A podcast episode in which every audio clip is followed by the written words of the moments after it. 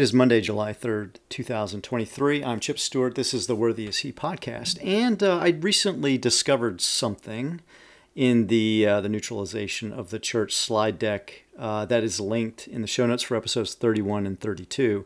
Um, that, that topic is broken up into parts one and two. Um, as I was in our men's group on Sunday, I was using it as a as a reference, which I which I do. I, I as I prepare these, I go back to my notes and I use them as references. Um, a lot of this I'm I'm doing not only for you but for myself, and uh, you know holding up a mirror uh, to myself as as I uh, study and research these things.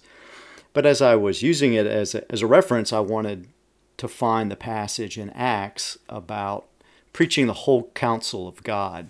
And so I looked at the notes and it said Acts chapter 22, verses 26 to 27. And when I turned there, it had absolutely nothing to do uh, with the whole counsel of God. So it took me a minute and I finally realized that instead of Acts chapter 22, it's Acts chapter 20, verses 26 through 27. So I've I've discovered that I do this from time to time. I fat finger the numbers. Um, I, I, I, try to be very vigilant about this and and uh, and making sure that I put the right ones in the references. But uh, you know, sometimes it's a miss. Sometimes I make a mistake. So I've corrected um, those slides and reposted them, and you can access them from the show notes, I've changed the link there to the uh, the new document.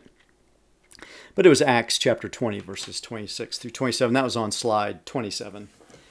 But um, I, I just kind of wondered if that was for a reason, because as I as I read it, it just kind of stood out to me, and I felt like I needed to talk about um, preaching the whole counsel of God and what Paul says in these verses um, it's it's a, it's interesting when you read it.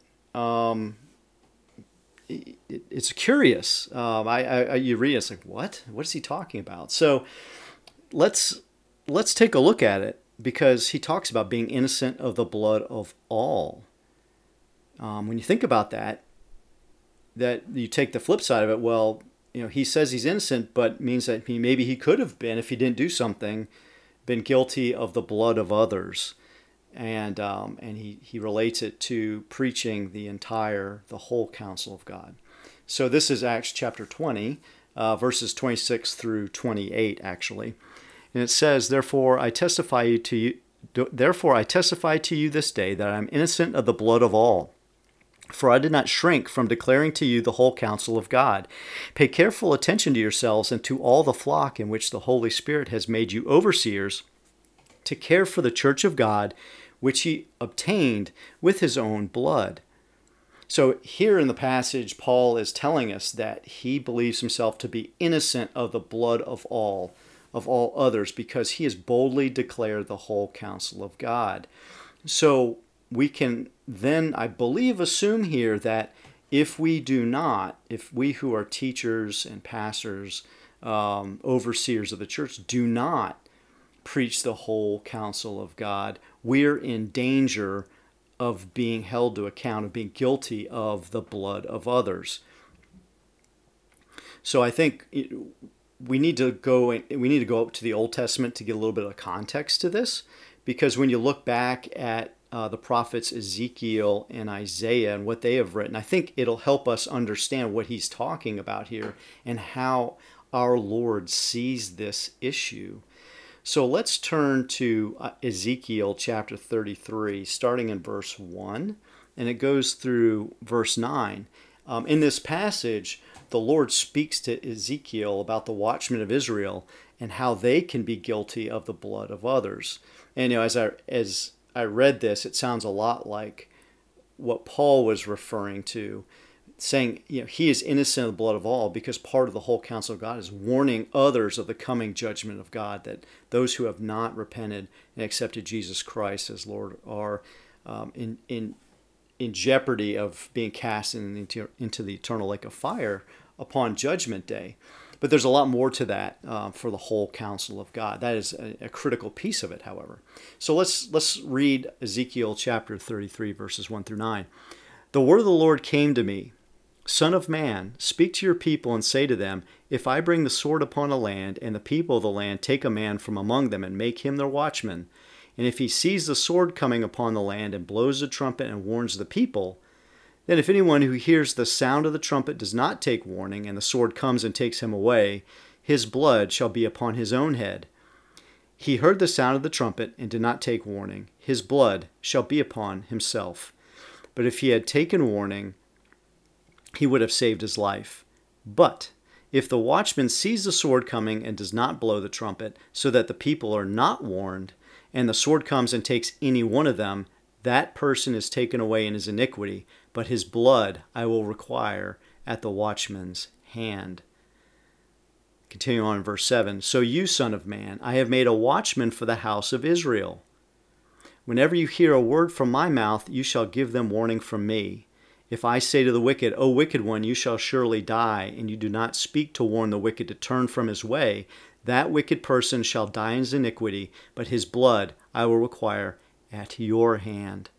But if you warn the wicked to turn from his way, and he does not turn from his way, that person shall die in his iniquity, but you will have delivered your soul. So as you read through this this last section here from verses 7 through 9, it sounds a lot like what the Lord requires of his under shepherds, the overseers of the church to do is warn the wicked, warn people who are practicing lawlessness, wickedness, who are sinning to turn away from their sins.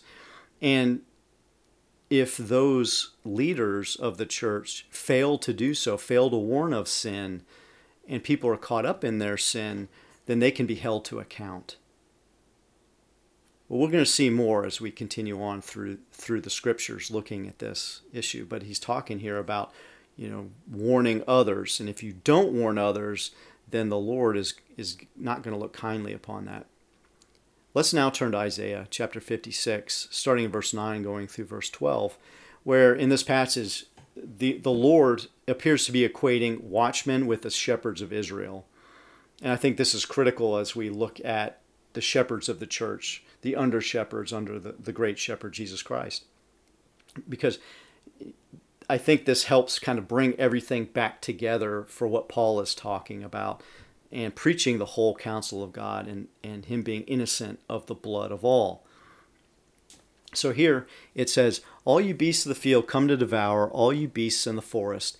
His watchmen are blind. So it's talking about the, the watchmen of Israel. His watchmen are blind. They are all without knowledge. They are all silent dogs. They cannot bark, dreaming, lying down, loving to slumber. The dogs have a mighty appetite. They never have enough. But they are shepherds who have no understanding. They have all turned to their own way. So here with, with verse 11, going back to verse 10, it seems that watchmen and shepherds are referring to the same person, a leader in, in Israel. I'm going to go back and read this one again. But but they are shepherds who have no understanding. They have all turned to their own way, each to his own gain, one and all. Come, they say, let me get wine. Let us fill ourselves with strong drink, and tomorrow will be like this day, great beyond measure. So, this in this section here, as I said, this is the watchmen and the shepherds being equated one with the other. Let's now turn to James chapter 3, verse 1, because I think it's very important that we understand that, that the Lord holds teachers to a higher standard, greater strictness in judgment it says here, uh, the Lord saying through James, Not many of you should become teachers, my brothers, for you know that we who teach will be judged with greater strictness. So, pastors, you know, many or all are, are teachers. So, it's all, also talking here about held to account and to a greater strictness by our Lord. And then in Hebrews chapter 13, verses 17 through, I'm going to read through 19 it, it here it tells us, the, the writer tells us to obey our leaders who keep watch over our souls and will have to give an account for them. So it's indicating that the, our leadership in the church is going to have to give an account of, of their overseeing of our souls while we're in the church with them.